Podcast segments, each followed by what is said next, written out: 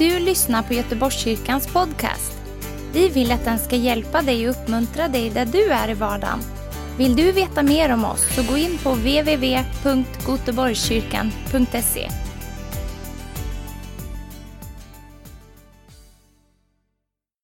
Halleluja, vi ger Jesus och lovsången en enorm applåd. Amen. Halleluja. Halleluja. Ja, jag vet egentligen inte om jag behöver predika om det jag ska predika om efter det här. Men jag gör det i alla fall, för jag tror att Gud har lagt det på mitt hjärta. Du kan väl bara slänga upp bibelorden och så här på skärmen efterhand som jag predikar. Eh, I onsdags eftermiddag så bara kände jag att eh, Gud la det här på mitt hjärta, det jag ska tala om nu. Och jag ska tala om, och det är det jag ler lite åt mig själv, liksom, att jag ska tala om att inte tappa modet och inte ge upp. Men efter det här, vet att när man lovprisar och lovsjunger Gud så det är en enorm makt, och jag kommer också tillbaka till det sen, det är en enorm makt i en kristen människas liv att lovprisa Herren. För man övervinner så oerhört mycket när man lovprisar Herren tillsammans. Så det ligger en väldig makt, det ligger en väldig kraft, det ligger en väldig seger i att lovprisa Herren, så det ska vi fortsätta göra. Jag tänkte ju tala idag om att inte tappa modet, att inte ge upp. Eh, och jag tänkte jag skulle läsa från Johannes 14 och 27. Vi får se var vi landar nu efter det här. Om jag svänger på något sätt och gör om det på något sätt. Vi får se. Då står det så här. Frid lämnar jag åt er. Min frid ger jag er. Jag ger inte den som världen ger. Låt inte era hjärtan oroas och tappa inte modet.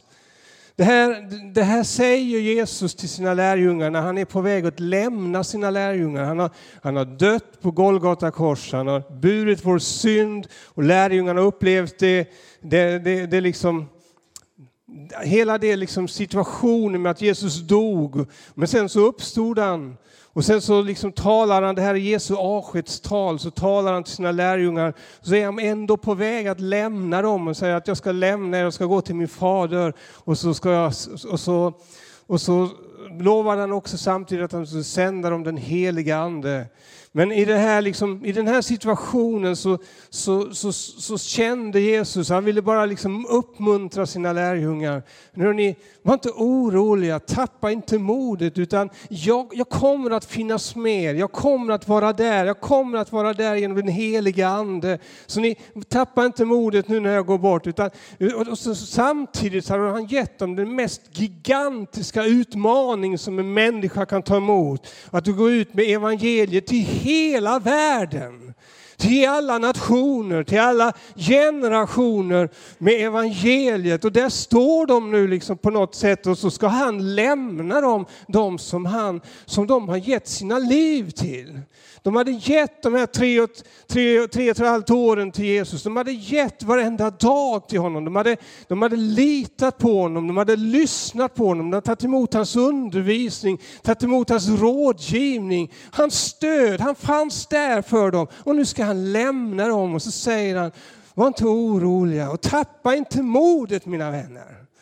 Och så ska vi läsa ett bibelställe till, Andra Timoteusbrevet 1 och 7 ska vi läsa tillsammans. Det kommer nog säkert här snart. Och där, där är det Paulus som säger till sin broder Timoteus som han älskade så mycket, så säger han, han vill bara uppmuntra honom och så säger han så här, Gud, Timoteus, Gud har inte gett oss modlöshetens ande, utan kraftens, kärlekens och självbesinningens ande. Eh, och den kom inte där, men den kommer kanske snart. Eh, jag vill säga så här att, att eh, det här bibelordet det handlar om Timoteus. Timoteus hade ett rent hjärta. Han hade rätta motiv. Han, han, var verkligen en fin broder som tjänade Gud, som, som hade, man hade ett förtroende för. Eh, och eh, ändå så hade, hade Timoteus hamnat i den situationen att han hade drabbats av modlöshet. Han var på väg att tappa modet. Och så skriver Paulus till honom och liksom peppar honom och liksom glöm inte liksom den nådegåva som, som du blir tilldelad när vi la våra händer på dig och så här. Utan nu ska du blåsa liv i din nådegåva på nytt igen. Eh, där kommer den, bra. Så ser ni den också. Nu ska du, blåsa, du ska blåsa liv i din nådegåva på nytt igen som finns inom dig. Den finns där Timoteus. Ge inte upp Timoteus, kom igen. Du, drabbas, han, han förstod att Timoteus hade drabbats av modlöshet. Han höll på att tappa modet. Och så uppmuntrar honom där den här stunden att inte tappa modet, att blåsa liv i det som fanns inom honom på nytt igen. Och, och eh, Timoteus, han hade liksom, han, han, hade, han var på väg att tappa modet. Han hade fått ta emot kritik och motstånd. Och det han egentligen hade gjort, liksom, han hade tjänat Gud med de gåvor som Gud hade gett honom och den kallelse som Gud hade kallat honom till att göra. Men så, så fanns det människor som, som liksom ville gå emot det som Gud ville göra genom Timoteus. Och så hade han fått kritik. Han hade fått kritik från sin undervisning troligtvis. Han hade fått, eh, han hade fått kritik för att för, för hans ledarskap. Han hade fått kritik för att han, han, var för ung. Han hade fått kritik från olika saker. Han hade fått kritik för att han hade samröre med Paulus till och med. Och så, här. så att han hade blivit missmodig. Och så det hade påverkat honom så, så mycket. Och eh, det hade börjat så bra, men så höll Timoteus på att tappa modet. Och jag tror att vi alla känner igen oss i den känslan. För vi har alla gång, någon gång varit där, eller hur? Där vi har varit på väg, väg att tappa modet. Vi har blivit modlösa. Och precis som Timoteus och precis som lärjungarna var på väg att bli och så vidare. Va? Vi känner igen den här känslan allihopa, för vi har alla varit där. Vi har kommit i situationer av modlöshet. Eh, där liksom modlösheten har tagit tag om oss på något sätt. Och, och, och, i början, liksom bara kommer inte så här kanske, men den har smugit på oss och så har den blivit starkare och starkare och så på något sätt så griper det tag om oss och, och det påverkar oss så starkt. Och vi kanske har haft uteblivna förväntningar. Vi har haft så stora förväntningar på vad som ska ske kanske. Vi har haft förväntningar för att liksom, vi har hört Gud tala och så har vi jobbat på. Vi har gett allt och så, och så förväntar vi oss så mycket och så dröjer liksom resultatet och så och så kommer tankarna och, och missmodet liksom kryper på lite grann och man undrar var, varför blir det på det här sättet? Eller det är kanske en arbetssituation som du har på ditt arbete där det, du, kanske inte har, du kanske jobbar i en arbetsmiljö som inte är så lätt att jobba i och, och liksom törnarna kommer och till sist så smyger liksom missmodet på dig och liksom undrar vad gör jag här egentligen? Ska det vara på det här sättet? Hur länge ska jag orka? Eller kanske lever du i relationer i din familj, i ditt äktenskap eller ibland dina släktingar liksom där relationerna tär på dig och till sist så känner du liksom hur missmodet kryper på dig och det liksom blir en makt på något sätt som för dig djupare ner och du känner dig mer och mer deppig. Och man kan också i en församling uppleva liksom hur missmodet kommer. Och det påverkar oss så starkt. Eh, det kan vara i sjukdomstider och ibland när man kanske har slitit hårt en längre tid så blir man trött och så är man kanske inte så noga med att hämta igen sig och vila. Och när man är trött så, så kommer missmodet lite lättare över en. Så det finns många olika situationer som du och jag upplever som händer runt omkring oss som påverkar oss. Någon har definierat modlöshet på det här sättet, att slå ner modet på. Att man drabbas av en känsla av eh, hopplöshet. Eh, eh, man, man blir uppgiven, man blir nere, man blir missmodig, man blir deppig och man blir till och med rädd ibland. Det är någonting som sakta flyger på en. Och som jag var inne på att missmodigheten har en tendens att bara föra mig djupare och djupare ner ju längre man liksom har, har den så att säga över sig på något sätt. Vilket gör att man till sist liksom kommer dit att man nästan tappar hoppet. Och hoppet det, det är någonting väldigt dyrbart som vi har. Vet du det? Att, att en människa utan hopp, det, det, det är inte mycket. Utan en människa som har ett hopp, liksom, det, det är en oerhörd styrka, en oerhörd kraft, en oerhörd glädje. Det, det, är liksom, det betyder allt för en människa att få ha ett hopp. Och Jesus är ju vårt stora hopp. Men man kan också komma dit att man liksom går igenom saker, man, får miss, man blir missmodig, man blir deppig, man blir nere och till sist håller man på och förlorar hoppet. Så man vet inte vad man ska ta sig till. Det finns liksom ingen utväg, det, det är liksom inte lönt längre. Vad ska jag ta mig till?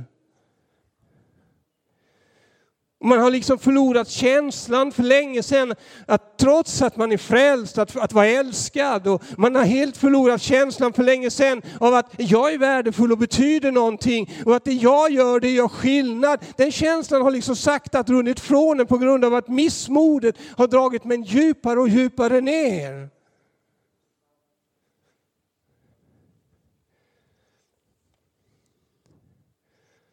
Och så till sist kanske vi ger upp och då är det riktigt, riktigt illa mina vänner.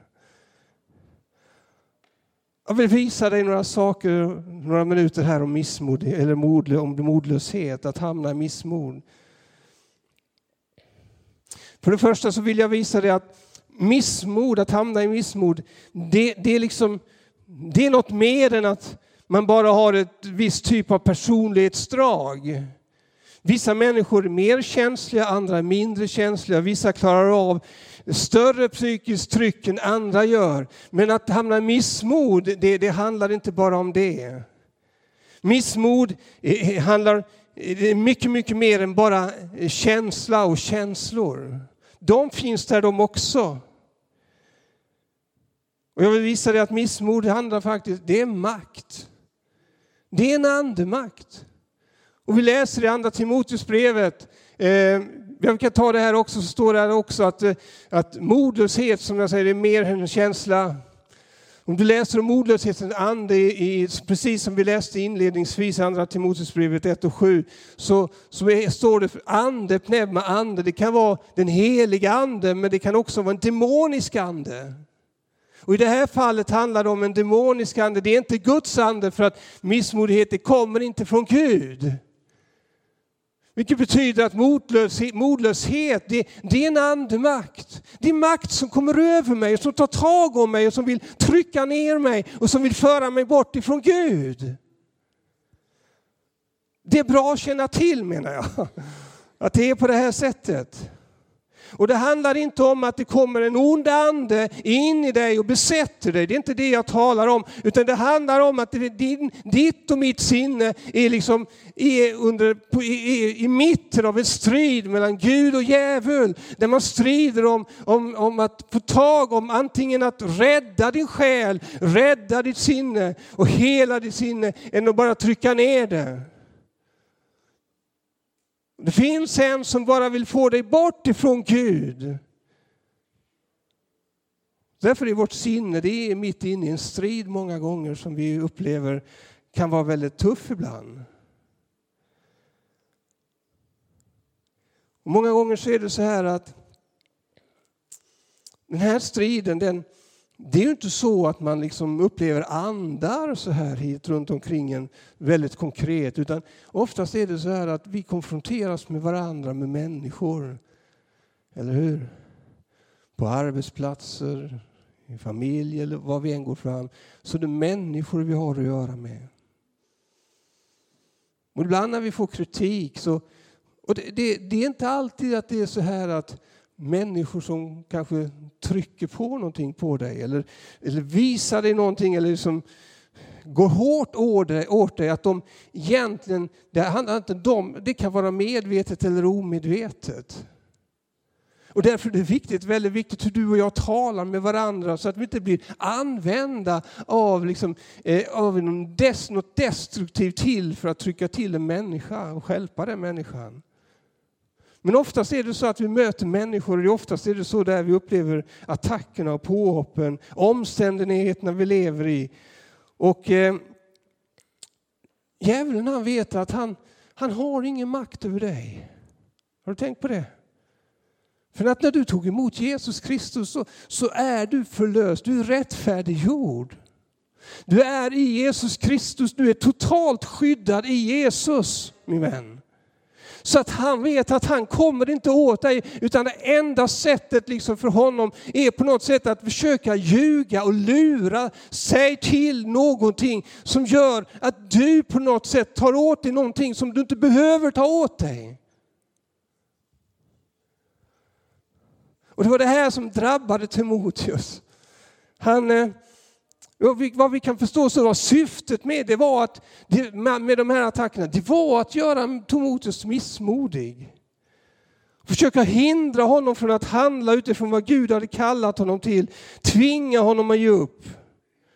Och fienden överväldigade honom med en känsla av mindervärdighet, en känsla av oduglighet, en känsla som fick honom att börja tystna för det som att Gud hade tänkt att han skulle vara med att tala och utföra. För det var det liksom det enda sättet att försöka lura Timoteus till att få honom att sluta.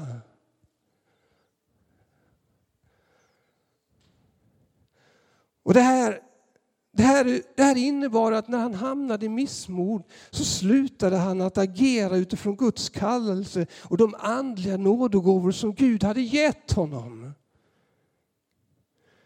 Egentligen utan orsak på ett sätt. Och detta innebär att han, han hade inte längre kraften eller friheten att fullfölja Guds vilja där han stod. För att missmodigheten fick honom att backa tillbaka och bli tyst. Det var det som hände. Allt på grund av att han hamnade i modlösheten, inte på grund av att han syndade eller någonting annat, eller att han inte liksom hade förmåga att lyssna.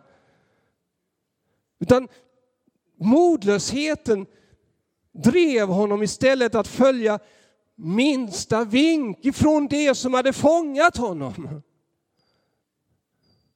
Och Timoteus slutade fungera i den gåva som Gud hade gett honom. Gåvan blev overksam. Vilket också ledde till att Timoteus förlorade sin position av auktoritet som han var tänkt att leva i.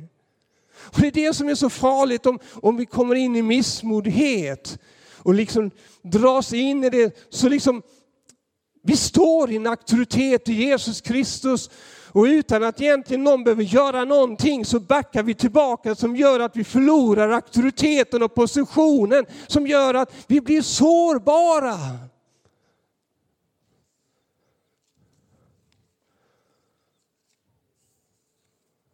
Förstår ni? Känner ni igen det? Jag känner, mig igen, känner igen det alltså. Och den onda han försöker attackera oss på många olika sätt genom tankar och föreställningar. Och min vän, det är, det är vårt sinne som strider om våra själar, om vårt fokus sker, var vi ska ha vårt fokus någonstans. Och vi liksom förlorar fokuset på Gud och så börjar vi lyssna på de här tankarna. Jag duger inte till. Vem är jag som skulle kunna göra detta? Och vem är jag? Har Gud egentligen kallat mig? Och så vidare.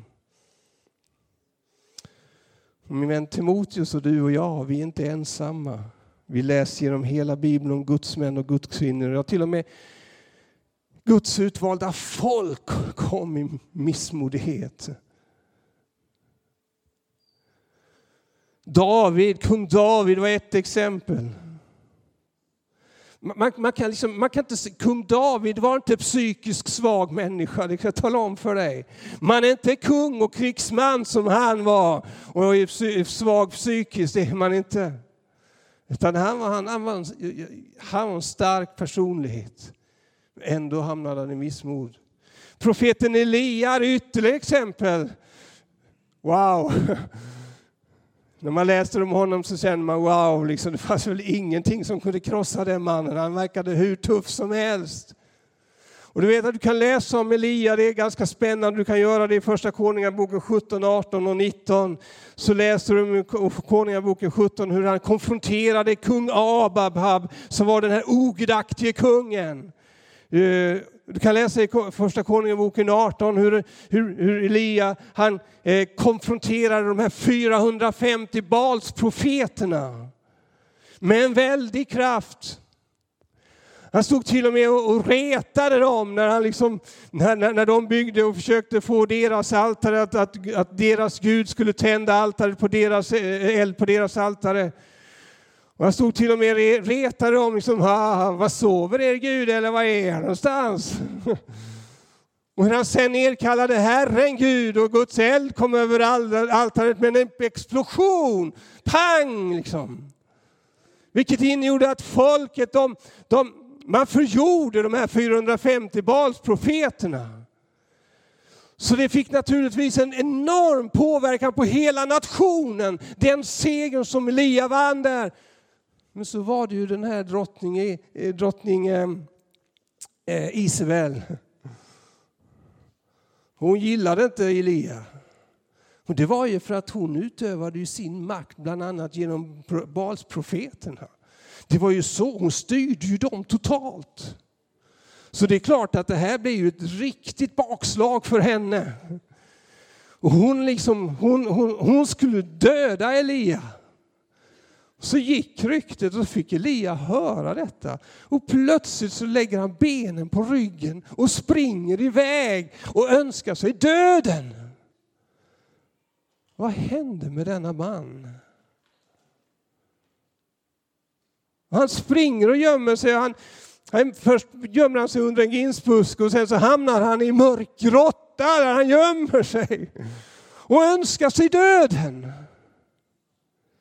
Totalt modlös.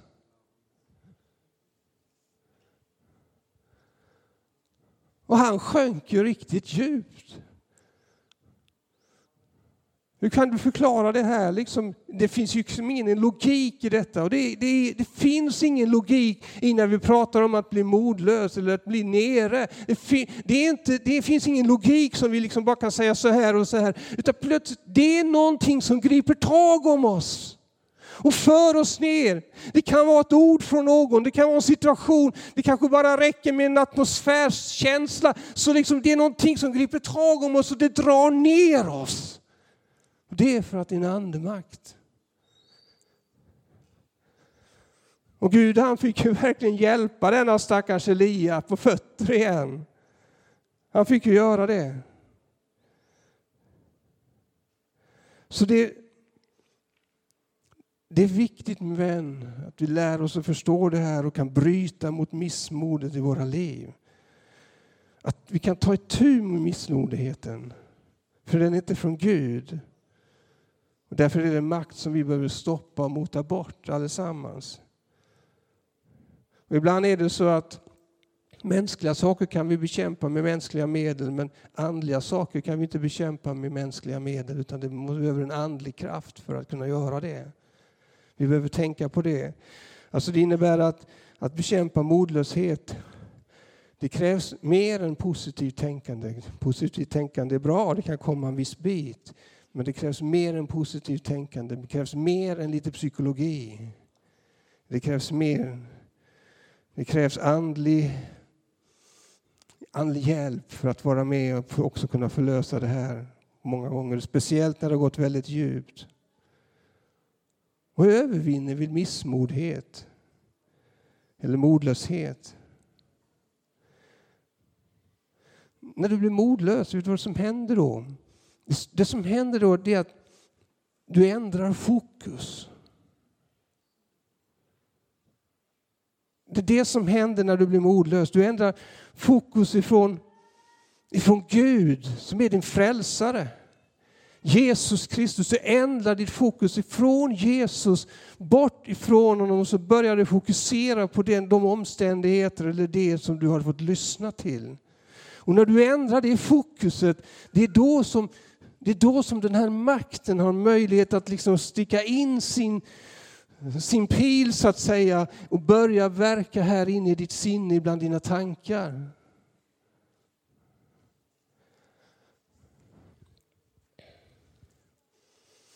Där du börjar, liksom börja se problemen istället för Gud.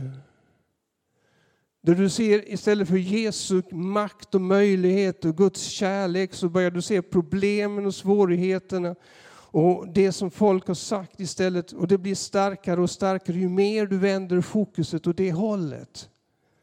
Och det är då den här vanmakten griper tag om dig och mig. Det är då missmodet liksom har sin chans att komma in i våra liv. Och du, liksom, du, känner att, du, du känner att du vet inte vad du ska ta dig till för att liksom, på något sätt så kommer besvikelsen bara bli starkare och starkare och, och, kraften som du hade kanske bara för en liten stund sedan, det känner du att den bara liksom sugs ut dig sakta, sakta. Och det första jag skulle jag vilja säga till dig, min vän, ge inte upp. När du befinner dig i en sån här situation, när du känner dig missmodig, nere, deppig, ge inte upp min vän. För att när man ger upp, då, då är det kört. Har du tänkt på det? Ger du upp, då är det kört. Och jag vill bara uppmuntra dig oavsett vilken situation du än befinner dig i idag. Min vän, ge inte upp. Och jag tror att det är Gud som säger till dig, min vän, ge inte upp. Ge inte upp. Hur illa det än ser ut, hur jobbigt du än har det. Hur mycket du än har tappat modet, så ge inte upp. Du kanske känner att du befinner dig långt ute i öken och ödemarkerna och du vet liksom inte, du känner dig ensam och du orkar inte gå vidare. Men, men ge inte upp. Låt inte dina omständigheter från ta hoppet ifrån dig. För det finns alltid en utväg min vän. Jag vill säga till dig det, det finns alltid en utväg. Vi kanske inte ser, eller du kanske inte ser vägen just nu. Men den finns där och den kommer min vän. Bibeln säger i Isaiah 43.19 så här, se, jag gör någonting nytt. Redan nu visar det sig. Märker den inte? Jag ska göra en väg i vildmarken och strömmar i öknen. Så till och med i vildmarken, till och med långt ut i öknen så skapar Gud en väg. En väg där så strömmar kan stråla fram. Min vän, Gud skapar en väg i ditt liv. Om du inte ser den nu så kommer han att visa dig den. Så ge inte upp min vän. Gör inte det.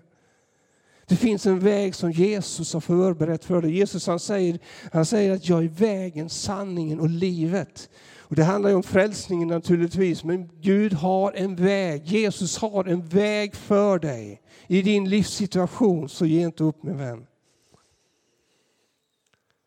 Psalm 23 och 4 står det så här att även om jag vandrar i dödsskuggans dal så fruktar jag ingenting ont. För du är med mig. Och det är det andra jag skulle vilja tala om för dig, att om du befinner dig ute i en ökenvandring, du befinner dig i en situation av missmod, min vän, jag vill bara tala om för dig det som du liksom egentligen innerst inne vet, det som du har vetat hela tiden, men på något sätt för att du har flyttat fokus ifrån honom till det som är så svårt, så, har du liksom, så ser du inte det riktigt. Men Gud är med dig. Han finns där i din livssituation. Han finns där mitt i ditt livsproblem. Han finns där mitt i din svårighet. Min vän. Gud har aldrig lämnat dig. Han finns där. Det finns en väg. Halleluja. Även om jag vandrar i dödsskuggans dal så finns det en väg och Gud är med dig. Halleluja. Han finns vid din sida. Jag tänker på Josef. Jag vet inte om du kan hela hans berättelse, men Josefs liv det började med fantastiska drömmar. Han berättade för sina bröder och de gillade ju inte läget naturligtvis med hans drömmar där de skulle stå bland annat och buga för honom och så vidare. En liten kaxig grabb bara liksom. Man kom, Vem är du och tror att du är någonting, att vi skulle stå och buga för dig. Men han var 17 år. Det var ju inte så att Mose, Josefs drömmar liksom gick i uppfyllelse. Det tog nästan ett liv innan det gick i uppfyllelse. Men när han var 17 år grabb så blev han såld som slav till Egypten. Han kom till Puttifar och där, där, där, liksom, där, där var Gud med honom. Och när du läser om liksom Josef livsberättelse och alla de här åren där han, där han var slav och, och hur, han, hur Potifars hustru försökte sätta dit honom för att hon, han inte ville ha sexuellt umgänge med henne och så vidare. Så hamnade han i fängelse och så vidare och så vidare. Och så hade någon lovat honom att han skulle berätta om honom för han, man kom in på drömmar. Och, Ja, vi kan inte ta hela berättelsen, men, men han, han, kände sig sviken, han kände sig lurad, han kände sig bortglömd. Men, men det står, om du läser de här kapitlen om Josef så står det, så står det liksom gång på gång att och Herren var med honom och lät honom lyckas i allt han gjorde. Så Josef lyckades ta igenom alla sina gigantiska svårigheter, min vän. Utan att bli bitter, utan att bli missmodig. Men det var många gånger tror jag han fick känslan, men Herren var med honom och han lyckades med allt. Det säger mig min vän att trots att du känner dig kanske missmodig ibland så är Gud med dig. Och mitt i den situationen så kan Gud också använda dig så att du blir till välsignelse min vän. Halleluja. Men låt dig inte gripas av missmod min vän, det är väldigt viktigt. Halleluja. Jag vill säga så här. Hur övervinner jag missmodighet? Det, det har alltid blicken fäst på Jesus. Alltid. Psalm 16.8 säger David och David han, han, han, var nere djupt ibland i dyn, rent själsligt. Men så säger han så här, jag har alltid Herren för ögonen. Han är vid min högra sida och jag vacklar inte, säger han. Halleluja. Och Hebreerbrevet 12 och 2, du såg du den här instruktionen för Eyes on Him som vi hade innan, har den kommit upp här. Så där, låt oss ha blicken fäst på Jesus. Och så, så läser, tänk på honom som fick utstå sådan fiendskap från syndare så att ni inte tappar modet. Tänk på honom, tänk vad han gjorde på dig på Golgata kors. Tänk på att han, att han tog din synd, tänk på att han bar allting på sig själv och att han frälste dig min vän. Tänk på det, tänk på honom, ha din blick på honom hela tiden så att du inte tappar modet min vän. Och vi, kommer att, vi hörde ju det, vi kommer att snart ha en fantastisk konferens här, Eyes on Him. Alltså ögon och blicken på Jesus helt enkelt. Det är det det handlar om. Att ha blicken, fokuset på Jesus. Du vet när Petrus han var ute på Genesarets sjö så kom Jesus gående på vattnet. Och så, säger, så kallar Jesus och säger kom Petrus till mig här på vattnet. Och Petrus han är ju sån här som, han, han går ut på vattnet och börjar gå på, till Jesus på vattnet. Fantastiskt! Och det var ju inte så att han sjönk där vid relingen när han steg över båtkanten. Utan han gick ju på vattnet, eller hur? Men sen plötsligt så började han känna vinden, hur den blåser starkt. Och så började han titta lite grann på vågorna och så här. Och så, och så, liksom, så bytte han fokus från Jesus, blicken på honom. Och så började han se på det som var runt omkring. Och så började han sjunka. Varför? Han bytte fokus.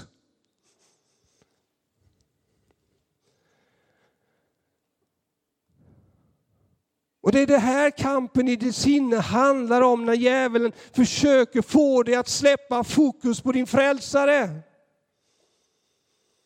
Och istället börja lyssna på svårigheterna, problemen och eländet runt omkring som vi alla kämpar med många gånger.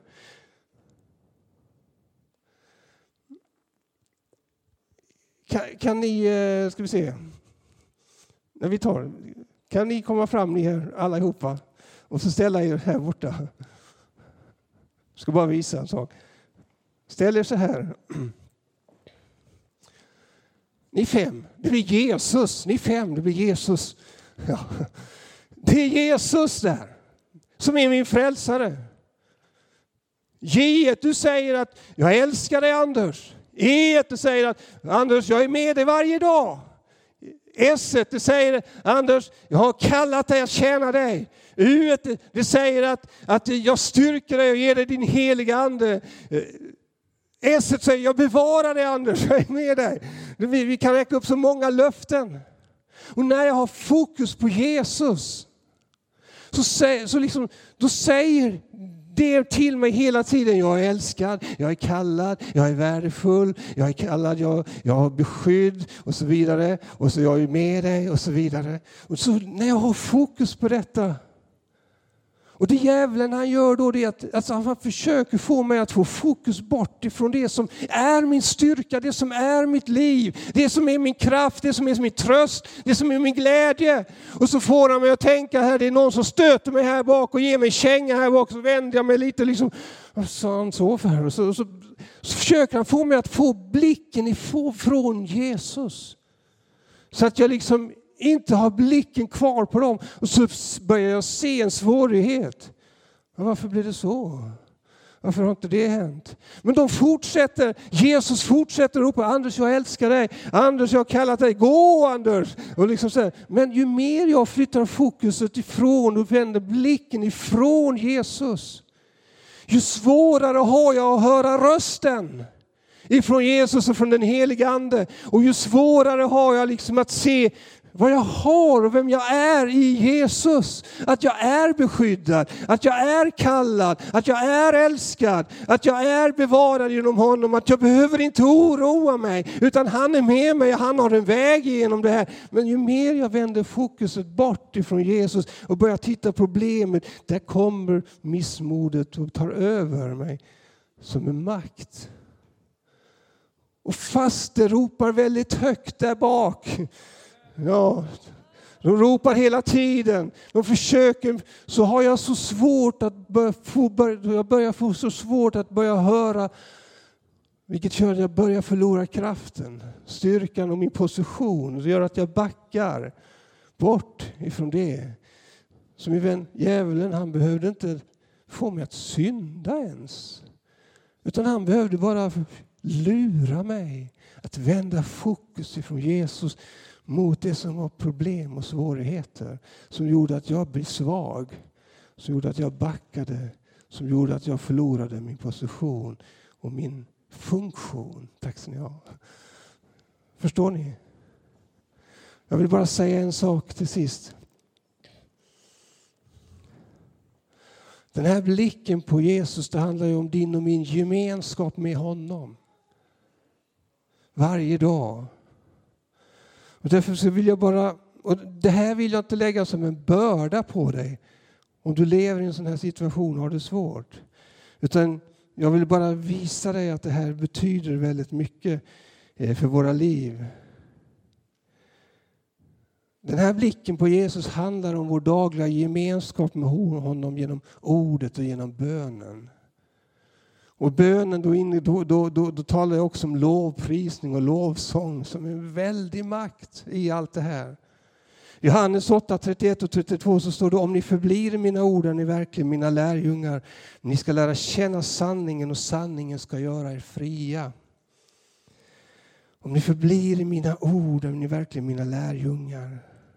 Min vän, ordet det det är som föda för dig. Ordet är som en kraft i ditt liv. Ordet är som en stabilitet i ditt liv. Genom ordet lär du känna Gud. Genom ordet förstår du vad han säger. Genom ordet så upp en helig ande uppenbara genom ordet vem du är och så vidare. Min vän, att, att du läs Guds ord varje dag. Och likadant det här som vi har i Andra Korinthierbrevet 10.4.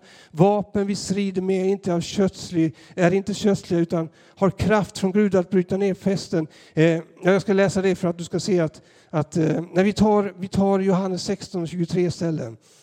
Eh, förlåt. Vad ni ber om i mitt namn, det ska han ge er. Hittills har ni inte bett om något i mitt namn. Be och ni ska få så att er glädje blir fullkomlig. Mina vänner, Bönen, det är du andas, du lever. Genom bönen lär du känna Jesus, du lär känna Fadern, Sonen och den helige Ande genom bönen och ordet. Och min vän, att, att det, det, är så här att om, om du inte lever i ordet och bönen varje dag, du är frälst av Guds nåd. Men du är väldigt tillgänglig för djävulen, min vän. Ordet och bönen det bygger också upp en kraft i dig, en styrka, en tro i ditt liv. Det bygger upp en medvetenhet om vem du är och vad Guds ord säger och inte säger. Vilket gör att när det kommer saker så har du en större förmåga, en större kraft, en större tro att kunna konfrontera det för att du vet, du bara vet, du bara vet. För att den heliga Ande har uppenbarat för dig när du har varit i ordet och i bönen min vän. Så därför vill jag säga till dig, du som inte lever i ordet och bönen min vän, försök börja Lev i ordet och bönen. Varför? Jo, för det är också ett skydd för dig när vi kommer till den här striden om ditt sinne. För att du är så lätt tillgänglig. Du är ett sånt lätt byte för djävulen när du inte lever i bönen och ordet min vän. Så därför vill jag inte ge dig som en börda och lägga på dig utan jag vill bara ge dig som en uppmuntran. Min vän, läs Guds ord och lev i bönen. För det ger dig ett sånt fantastiskt skydd. För du kommer att kämpa med de här bitarna ändå.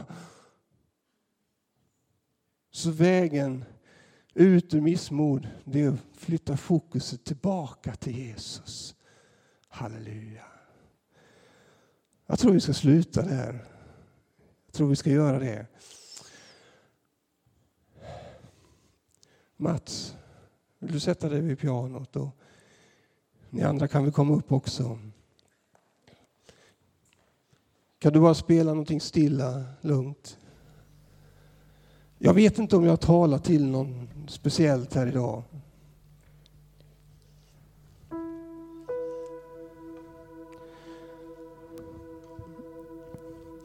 Och jag vet att det, det är tufft att hamna i situationer där man liksom håller på att bli missmodig och deppig. Och jag vet hur det är att känna och komma på sig själv att man har backat tillbaka några steg och börjar förstå att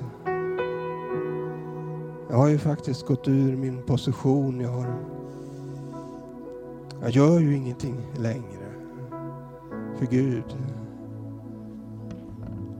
Och inte för att inte han har velat utan jag blev så upptagen i, miss, i min, miss, mitt missmod så att jag hade liksom inte kraften att ta mig ur det själv. En väg att ta sig ur det, det är just det här som jag har pratat om. Vända fokus på Jesus. Ha bönen och ordet. Min vän, det hjälper dig att ta dig ur ditt missmod. Men ibland så behöver vi varandra. Ibland så behöver vi prata med någon och, och den människan kan liksom trycka sitt finger på den här ömma punkten här inombords. Som gör att, oj, Jesus, nu ändrar jag fokus igen och jag får hjälp. Men ibland så behövs det riktigt rejäl andehjälp. Där jag liksom får bli befriad från missmodet. Jag tyckte Elia när han satt där i grottan och Gud kallade honom, kom ut här Elia från grottan. Så där satt han ju inne i sitt mörker och tyckte synd om sig själv och önskade sig döden och betydde ingenting längre. Han som var nationens hjälte. Han ville inte ens komma ut. Utan han kände sig väl mest trygg där inne i grottan i mörkret, i eländet. Och så kom Gud och jag tror det var stormen som kom först. Ja, sen kom elden. Det var några saker som kom först. Men Gud var inte i stormen och Gud var inte i elden. Och så kom Gud som i en stilla lugn vindsusning. Och i den lilla stilla susningen så var Gud. Och då klappade Elia ihop fullständigt och kapitulerade. Och så kom han ut. Och där fick han nya direktiv från Gud eh, att fortsätta. Och så frågade Gud honom när han satt inne. Vad gör du här Elia? Jag kanske tror att Gud frågar dig också ikväll. Vad gör du här? Det är inte här du ska vara. Vad gör du här egentligen? Ja, vad gör jag här egentligen? Kom ut. Kom ut här på berget så att du ser vyerna, så att du ser vidderna, så att du ser möjligheterna igen. För där inne i grottan, där ser du ingenting. Där ser du bara mörker och mörka väggar och ingenting annat. Så min vän, kom ut, kom ut och ställ dig här hos mig. Så kan du tillsammans med mig så kan du börja se. Och så ska jag ge dig nya direktiv. En ny, förnyad kallelse. Jag ska förlösa dig från missmodet. Och så gick Elia ut och så såg han. Wow. Ibland behöver man liksom att Gud kommer in och bara förlöser en också. För att när man har kommit så djupt ibland så behöver man Guds kraft och Guds befrielse för att komma ur det. Men där kan vi också hjälpa varandra genom förbön, be i Jesu namn. Och vi gör det på ett sätt där vi är rädda om varandra. Halleluja. Jesus är här. Kan vi inte göra så här att vi står upp allesammans?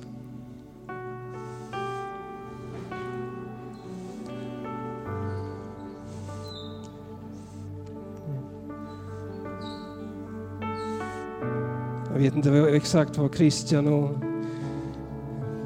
Boris har tänkt, men kan vi inte bara ta en liten stund där vi, vi går till varandra?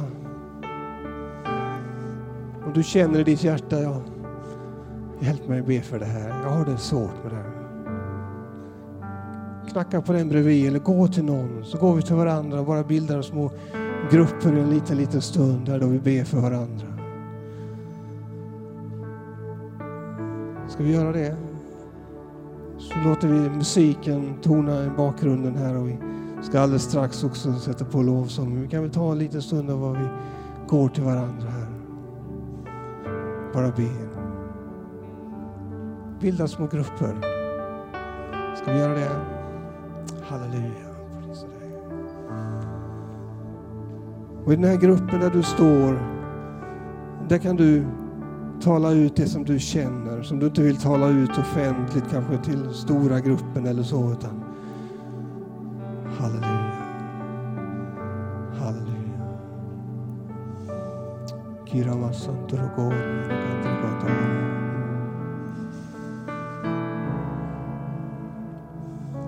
Tack Jesus. Halleluja. Vi ger det här en liten stund ber för varandra. Mm. Fader, jag prisar dig, jag lovar dig. För det du behöver just nu, det är kanske inte stormen eller elden. Du behöver den stilla susningen. Någon som du kan viska in i ditt öra bara. Bara säga hjälp mig, be för mig. Halleluja.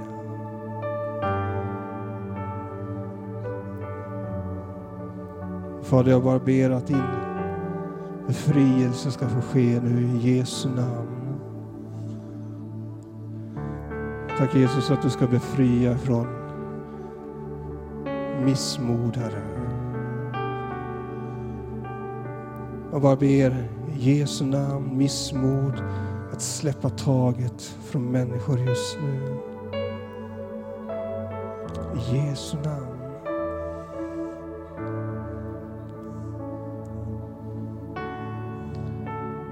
Och Jesus, där det behövs talas ut förlåtelse i samband med det här som har hänt, som har med missmodet att göra. Så bara tackar jag dig Jesus för att vi också får förlåta varandra om det är något vi behöver förlåta varandra.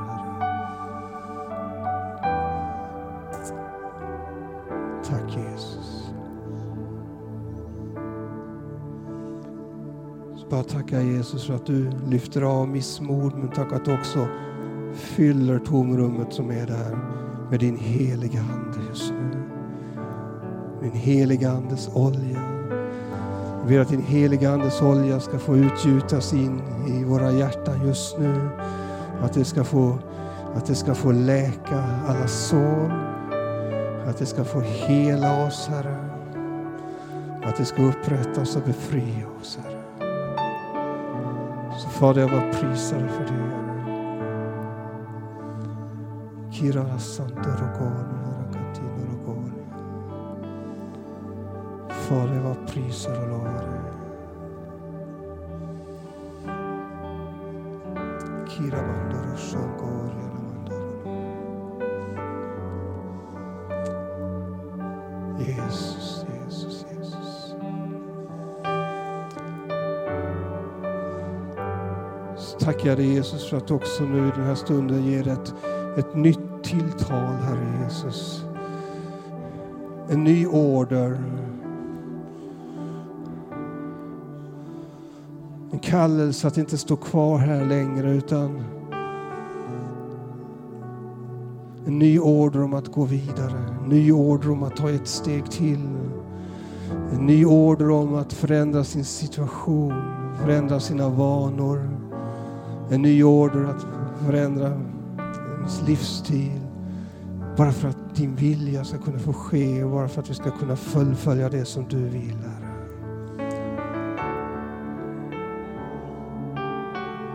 Och Jesus, du ser om det är människor här som ja, på något sätt som man inte sett värdet i att leva i ordet och bönen, Herre. Men jag ber att du ska locka genom den heliga Ande och föra in människor en daglig relation med dig i ordet och bönen. Så det byggs upp en styrka, en kraft, ett skydd för var och en av oss, Herre. Ber om det i Jesu namn, Herre. Kiramandoria Santragonia. Halleluja.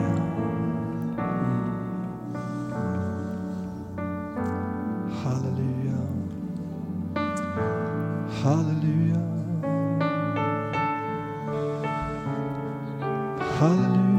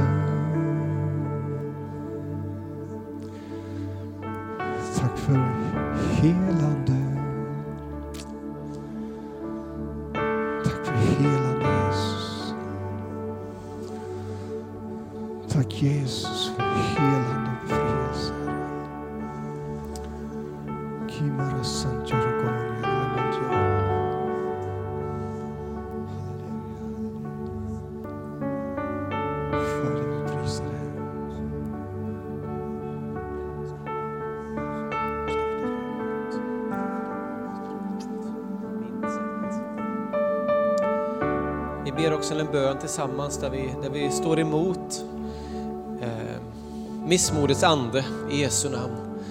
Ska vi göra så vi bara kommer överens tillsammans.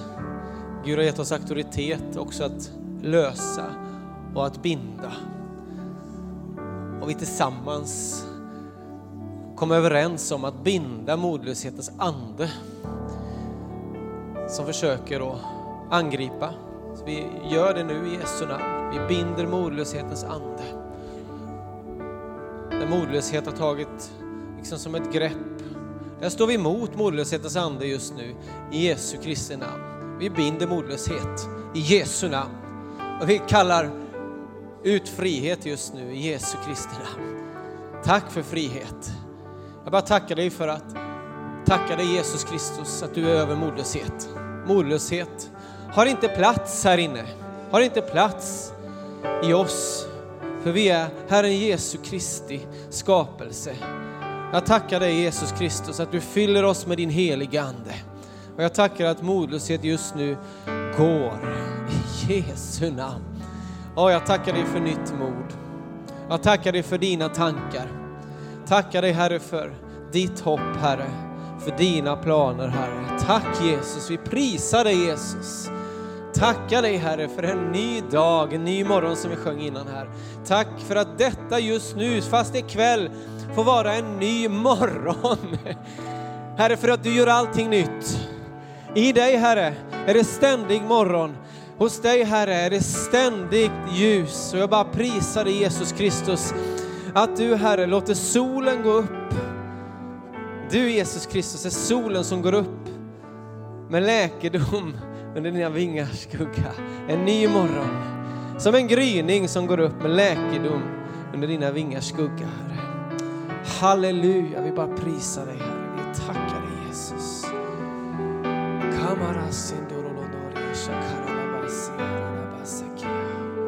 Halleluja, vi tackar dig älskade Jesus för vad du gör här inne. Vi tackar dig Jesus. Att du inte gett oss modlöshetens ande utan frimodighetens, självbehärskningens ande. Ja, den vill vi leva i Herre, den vill vi vandra i Herre. Tack Jesus.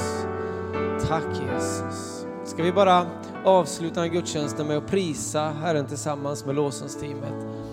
Och behöver du fortsatt förbön så går det bra att dröja kvar här. Och det går också bra att gå ner och fika och ha gemenskap nere i vårt café. Nu ska vi bara prisa Jesus. Och så glöm inte lovprisningen. Lovprisningen är ett starkt vapen. Att sätta eyes on him, våra ögon på honom. Att prisa honom. Och då tycker jag vi, vi gör det nu. Så fortsätter vi och så lovprisar vi Herren in i den här veckan och i fortsättningen av den här veckan. Och sen är ni välkomna tillbaka hit på fredag också på ungdomssamling för alla ungdomar och bön klockan 19.30. Gud välsigne er. Varsågod. Tack för att du har lyssnat. Dela gärna podden med dina vänner och glöm inte prenumerera. Om du har frågor eller vill att vi ska be för något så mejla oss på info På söndagar har vi veckans höjdpunkt. Då firar vi gudstjänst tillsammans och det vore så kul att träffa dig där. Men vi även samlingar för barn då? Gå in på vår hemsida goteborgskyrkan.se så får du veta mer. Välkommen till oss!